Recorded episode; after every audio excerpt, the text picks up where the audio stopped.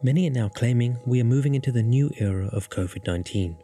The previous era, one of nine eleven, saw a multitude of laws passed resulting in human rights abuses across the world. The era became defined by its constant wars across borders, increased government controls, and lesser public freedoms.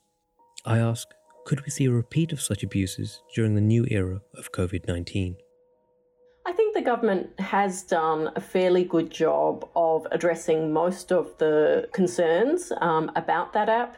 Um, it- That's Elaine Pearson. She's the Australian director at Human Rights Watch, and she's talking about the recent Australian Corona Safe app. Elaine works to influence foreign and domestic policy and takes a moment to explain her concerns about data collection in a time of pandemic. There really is a risk with this pandemic that authoritarian-leaning governments are using it as a pretext to grab more power. And we're seeing that all across the world. So I think there is actually quite a risk that, you know, the coronavirus pandemic could become, in a way, almost like the new terrorism, an excuse for governments to bring in very repressive laws that have lasting impacts on our civil liberties and also mass surveillance systems that, you know, if we're not careful, won't be time-bound and potentially could be very damaging for human rights. I think that there are um, uh, there are public health professionals involved in the development of these contact tracing apps, and so far, that kind of nightmare scenario does not seem to be in the works in the United States, at least. That's Ben Wizner, director of A C L U's Speech Privacy and Technology Project.